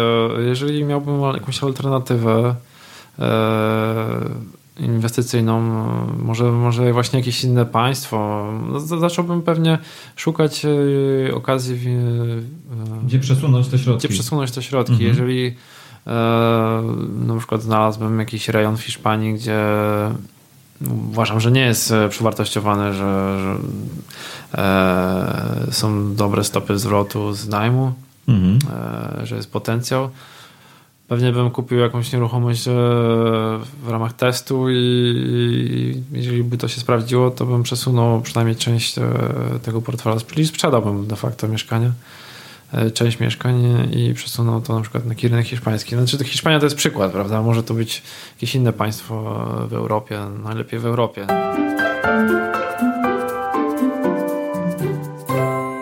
To tym sposobem tak płynnie przesuwamy się od tematu ryzyk w temat alternatywnych metod inwestowania i tak jak powiedzieliśmy tutaj właśnie, ty powiedziałeś przed chwilą, brałbyś w sytuacji bańki na rynku nieruchomości brałbyś taki scenariusz pod uwagę, że sprzedajesz to mieszkanie, pomimo że na samym początku rozmowy mówiliśmy, że kupujesz na całe życie, ale jednak w sytuacji ewidentnej bańki, to takiej powiedzmy niemal jak na dzisiejszym Bitcoinie, to wtedy szukałbyś lepszego miejsca na ulokowanie swoich środków. Ale jakieś jeszcze inne formy tutaj byś mógł wyszczególnić inwestowania alternatywnego w nieruchomości? Mam na myśli na przykład to, co jeszcze byłoby powiedzmy w temacie nieruchomości, to na przykład fundusze typu REIT. Czyli tutaj wytłumaczmy mniej zaawansowanym uczestnikom rynku czy słuchaczom tego podcastu, że REIT to jest taka forma funduszu, bez wnikania w wielkie szczegóły, która inwestuje właśnie w nieruchomości. Często też mogą być to nieruchomości przemysłowe. Fundusze takie mają wiele różnych, w zależności od kraju, zwolnień podatkowych i w ten sposób często w niektórych krajach, na przykład w Belgii, ludzie oszczędzają w takich funduszach na swoje emerytury. Czyli no, nie stać być może mnie na to, żeby kupić centrum handlowe, ale mogę jakąś małą cząstkę w postaci jednostek uczestnictwa kupić sobie i mieć nie tylko cząstkę tego budynku, ale też regularną dywidendę, bo one są właściwie te fundusze, to jest ich charakterystyczną cechą, zobligowane do tego, żeby regularnie te dywidendy wypłacać. I czy ty bierzesz pod uwagę również inwestowanie w takie typu instrumenty? Znaczy w tym momencie nie, ponieważ powiedzmy, że dobrze idzie mi to inwestowanie w nieruchomości, te kawalerki. Nie widzę możliwości, żeby osiągnąć większe zyski z większą pewnością z takich rejtów. Nawet się nie interesowałem, szczególnie szczerze mówiąc, bo to są zagraniczne jakieś rejty. Teraz jest jakaś dyskusja, żeby ustawę w Polsce wprowadzić. No w Polsce jeszcze nie mamy. Miał być tam już jakiś rejt, nie mamy właściwie. Jedyną możliwością, ale to też tutaj nie chcę kogoś prowadzić w błąd, to być może są fundusze inwestycyjne, no nie stricte REIT, ale jednak gdzieś inwestujące w tym koszyku sektora. To znaczy Mzuri na przykład wypuszcza takie, oni to nazywają chyba CEFI, takie spółki, w których można zainwestować mniejsze kwoty, na przykład 10 tysięcy złotych, zostać udziałowcem spółki. To jest taki crowdfunding. O tak, crowdfunding. I są różne typy tych spółek, właśnie długoterminowe i krótkoterminowe. Są nastawione na przykład na flipping, czyli zakup do remontu. I to jest jedna z alternatywnych metod też inwestowania na rynku nieruchomości. Tak, i od sprzedaży na przykład po 2 latach z zyskiem. Albo jeszcze szybciej. albo jeszcze szybciej, ale to mówię teraz o spółkach Mzuri, które horyzont taki flippingowy jest raczej dwuletni z tego, co pamiętam. Taki slow flipping. Tak. Normalnie jeżeli ktoś jest fliperem, no to średnio to zajmuje pewnie pół roku taki flip. To może być też, tak, żeby też przybliżyć tutaj słuchaczom, sytuacja taka, jaką ty miałeś z tym drugim mieszkaniem, czyli kupiłeś mieszkanie bardzo tanio, znaczy relatywnie tanio, za 30 tam tysięcy złotych. De facto zainwestowałeś wielokrotność tej kwoty, zainwestowałeś w to, żeby to mieszkanie zaadaptować do podwynajem. Tak. I mógłbyś wtedy pokusić się o sprzedaż tego mieszkania zamiast wynajmować. Tak, mógłbym teraz wystawić to mieszkanie też za pośrednictwem Mzuri i innym inwestorom i jestem pewien, że dostałbym wyższą kwotę niż za nie zapłaciłem. Także... Czyli tak, rejty ciebie nie interesują, flipowanie również cię nie interesuje. Znaczy flipowanie trochę mnie interesuje. A jednak. Chciałbym być może, jak już wrócę do Polski, spróbować coś takiego. Myślę o tym. Myślę, że to jest... Ja lubię po prostu nieruchomości i mogłoby to być fajne, przekształcić jakieś ruiny w coś fajnego. Tylko, że to już przeważnie inwestujemy w standard. Jeżeli to jest na sprzedaż, to wyższy standard, żeby to po prostu był efekt wow, że przychodzi klient i mówi, że to chce. A najem krótkoterminowy? Najem krótkoterminowym, jeżeli pojawi się taka firma jak Mzuri do najmu krótkoterminowego, to by było duży plus. To jest taki... Także namawiam słuchaczy do założenia takiej firmy, zarządzanie krótkoterminowe. Teraz chyba też jest boom w tym temacie. To znaczy tak, w erze Airbnb. Tak. Oczywiście oferuje to wyższe stopy zwrotu, ale dużo więcej pracy z zarządzaniem. Właśnie Airbnb chyba, poprawnie jeśli się mylę, jest takim przykładem biznesu, gdzie oni nie mają żadnej swojej nieruchomości. Tak. Oni zajmują się, można powiedzieć, podnajmem. Nie, oni zajmują się pośrednictwem. Pośrednictwem. Między najemcą a wynajmującym. I czyli to też nie jest podnajem de facto, bo oni nie, to mają jest platformę. Platforma, tak. To można rezerwować. Płatności są przez nich robione tak bezpiecznie. Na przykład dobrym biznesem jest, dużo ludzi tak robić, że w Trójmieście wynajmuje mieszkania studentom od października do czerwca, a w okresie letnim letnikom i mają z tego naprawdę dobre pieniądze. Zwłaszcza jeżeli to jest takie mieszkanie w lokalizacji, powiedzmy, turystycznej, nadmorskiej, górskiej, coś w tym klimacie, gdzie ludzie w sezonie przyjeżdżają. Okej, a powiedz mi, ty pozwalasz, żeby twoje mieszkanie było podnajmowane? Czy masz taką klauzulę, że tego zabraniasz na przykład? Bo z perspektywy twojej może być to też korzystne. Co prawda ty wiesz, że wtedy nie masz jednego klienta, ale pewnie ten, kto wynajmuje, wtedy od ciebie wynajmuje długoterminowo i to jest jego problem. Znaczy, w tych miejscach, w których mam mieszkania, to chyba żaden turysta nie przyjechałby. W Chorzowie, myślisz, że w Chorzowie nie ma nic? Chyba nie ma turystów w Chorzowie, czy... No w Łodzi może tak, ale może nie doceniasz. Nie tam, gdzie mam mieszkanie. Okej, ale to przeprośmy, jak ktoś mieszka w Chorzowie, wiesz. Okej, to jest powiedzmy mieszkanie dla kogoś, kto jest zainteresowany bliską drogą do pracy. Tak. A nie jest tam dla walorów, turystycznych. Tak. Okej. Co nie jest niczym złym. Znaczy... Nie wiem, może ktoś, bo to jest na granicy z Katowicami, może w Katowicach. To zmienia postać rzeczy. Tak, może ktoś... tak. Nie, ale może ktoś przyjechał na jakąś konferencję, prawda? No, albo na koncert z Płatka. Też mógłby... To się robi takie popularne. Wiesz, na Śląsku jest bardzo dobra infrastruktura, więc dojechać nie jest żaden problem, jeżeli gdzieś jest w pobliżu na przykład autostrada. Tak.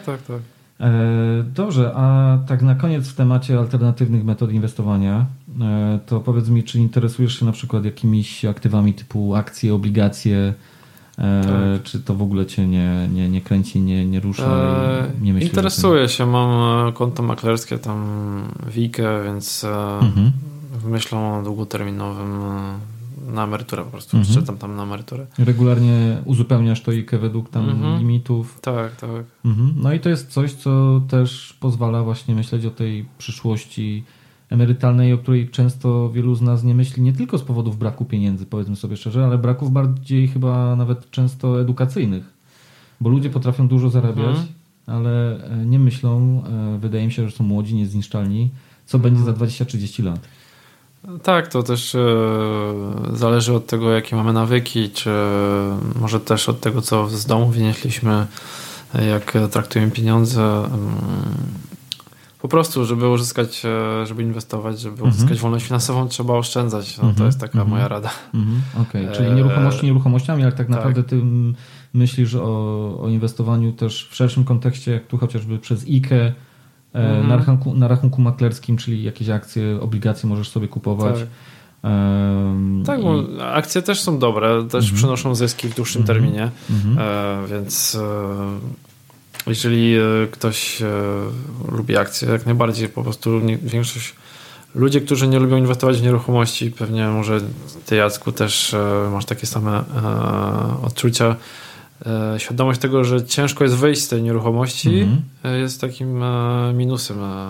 Wiesz co, ja nie chcę powiedzieć, że ja jestem jakoś przeciwny nieruchomościom. Ja po prostu tego nie znam tak naprawdę. Wydaje mi się, że dobrą rzeczą, którą ty robisz, jest to, że robisz to przy pomocy firmy, która jest znana na rynku, ma, powiedzmy, znany track record, mówiąc takim językiem giełdowym, bo po prostu możesz się przy ich boku uczyć. I to jest dobre podejście i prawdopodobnie ja w ramach dywersyfikacji, jak będę miał być może większy portfel, też będę chciał część środków ulokować w ten sposób. Na razie być może tego problemu jeszcze aż takiego nie mam i też inwestuję w po prostu, mam trochę inne do tego podejście, ale absolutnie nie wykluczam nieruchomości. Natomiast myślę, że to, co jest ważne, to jest jednak dywersyfikowanie tego portfela. A w przypadku, jeszcze wracając do IKE, to, co jest bardzo ważne, kończąc ten temat, jest to, że tutaj mamy przynajmniej na chwilę obecną korzyść podatkową i po prostu tego podatku nie płacimy, więc i to bez żadnego kombinowania, optymalizowania, po prostu te środki, być może znów dla kogoś może się to wydawać mało atrakcyjne, ale w perspektywie 20-30 lat, jak się uzbiera tam kilkaset tysięcy złotych, albo może urośnie do kilku milionów złotych, to wtedy można naprawdę na wyobraźnię podziałać, jakie podatki musielibyśmy oddać. A te podatki być może, no nie wiem, będą większe, mniejsze, tego nie wiem, ale w najgorszym przypadku przynajmniej masz odroczenie tego podatku już w tej chwili. Samo odroczenie podatku dużo daje. Dokładnie, że bo ty możesz większą kwotą operować. Możemy reinwestować, dopiero na koniec płacimy podatek.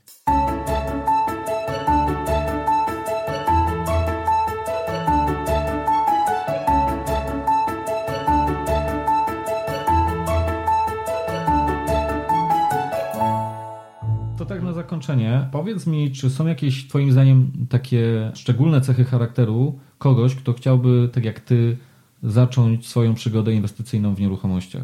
Czy myślisz, że każdy może to robić? Pomijajmy aspekt tutaj w tym momencie finansowy. Bardziej chodzi mi o kwestie takie osobowościowe. Myślę, że tak, że trzeba mieć taką samodyscyplinę po prostu.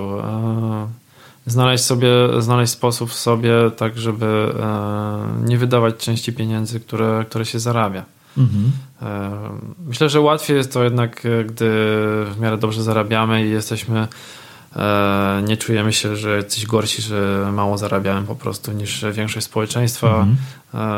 Wtedy nie musimy jakby dorównywać standardem życia do reszty, nie gonimy jakby reszty, jeśli chodzi o standard życia.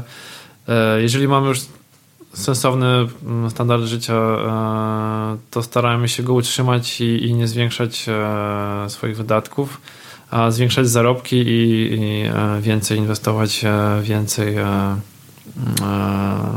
oszczędzać.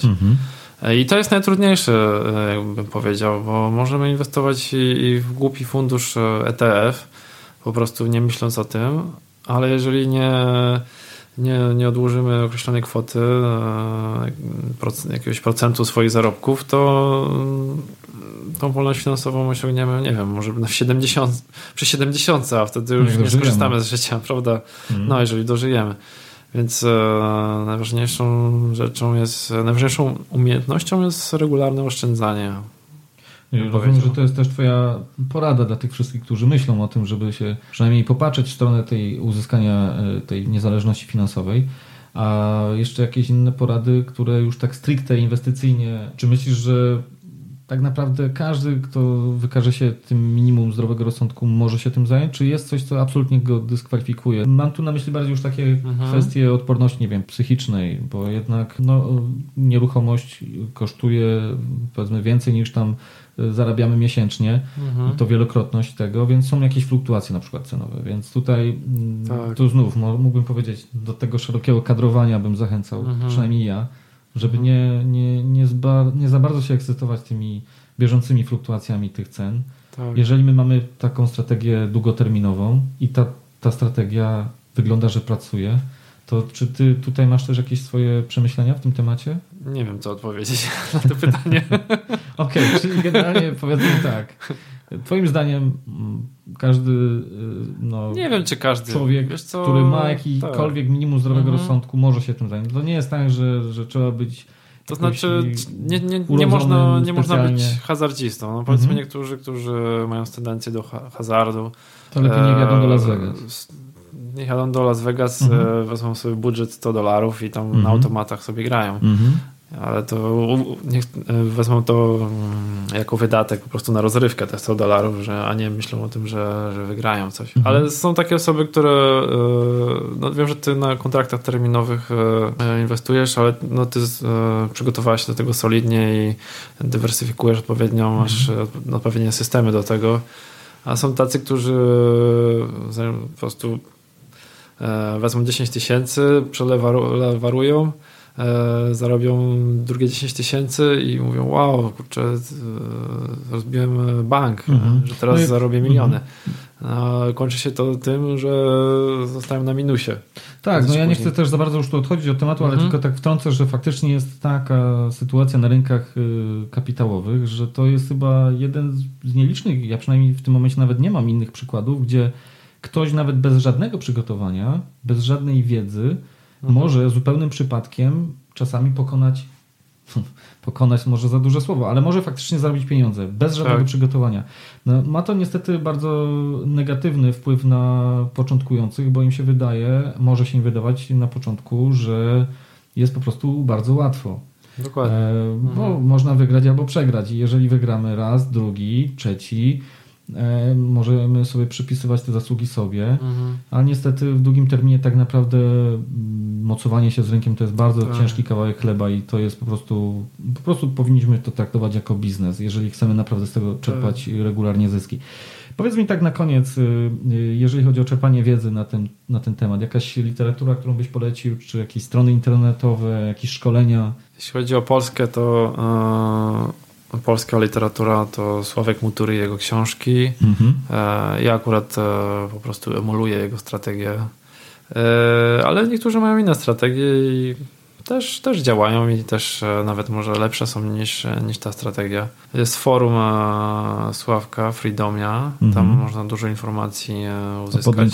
Po prostu przeszukując je. Pewnie blog Jak Oszczędzać Pieniądze, jeśli chodzi o oszczędzanie. To właściwie zacząć od tego, można powiedzieć. Takich finansów osobistych. Uporządkować sobie finanse, zagospodarować jakieś środki i trzymać się tego. Dużo cierpliwości, tyle to mogę poradzić. Jeżeli ktoś potrzebuje takiej profesjonalnej porady, czy nawet jakiegoś mentora można znaleźć, jest Towarzystwo Mieszkanicznik. To jest takie polskie, w wielu miastach w Polsce aktywne, które organizuje też kongres raz w roku. Właściwie będzie teraz w listopadzie, na który nie pojadę, ale byłem w zeszłym roku i bardzo polecam. Jest dużo pozytywnej energii. Można też dużo się nauczyć, spotkać podobnych ludzi jak ja, powiedzmy inwestorów mieszkania. Można zostać członkiem tego stowarzyszenia i dostać wsparcie w różnych obszarach bez opłat, znaczy jest opłata powiedzmy za członkostwo, ale później już różnego rodzaju wsparcie. Są wysokości opłat?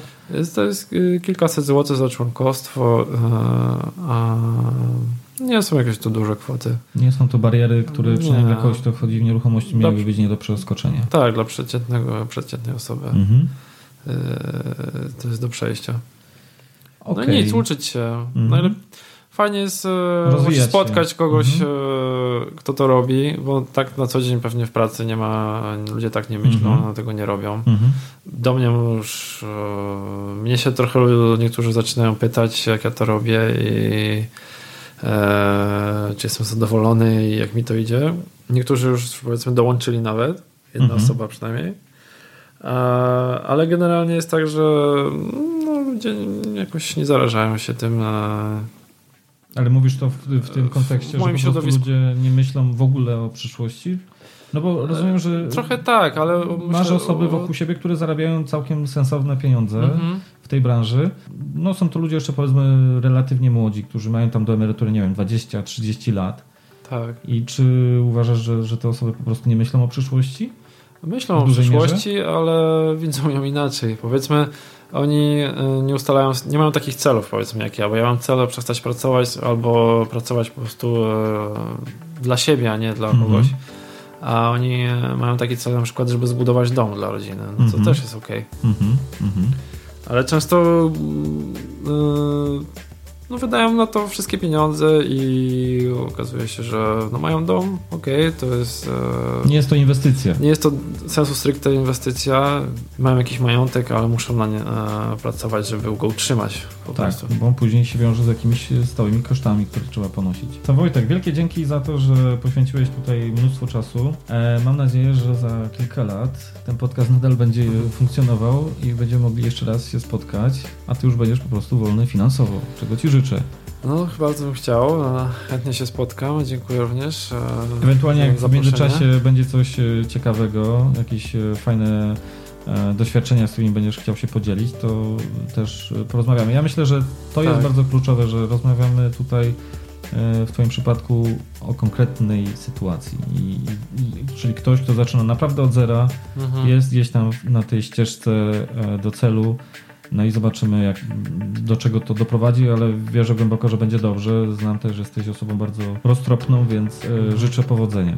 Dziękuję. I wielkie dzięki jeszcze raz za uczestnictwo w nagraniu. Dzięki bardzo. No cześć, hej.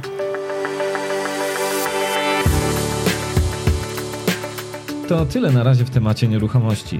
Jeśli chcesz podzielić się swoimi doświadczeniami lub przemyśleniami w temacie, to gorąco zapraszam Cię do pozostawienia komentarza na mojej stronie pod adresem systemtrader.pl/002, jak numer tego odcinka.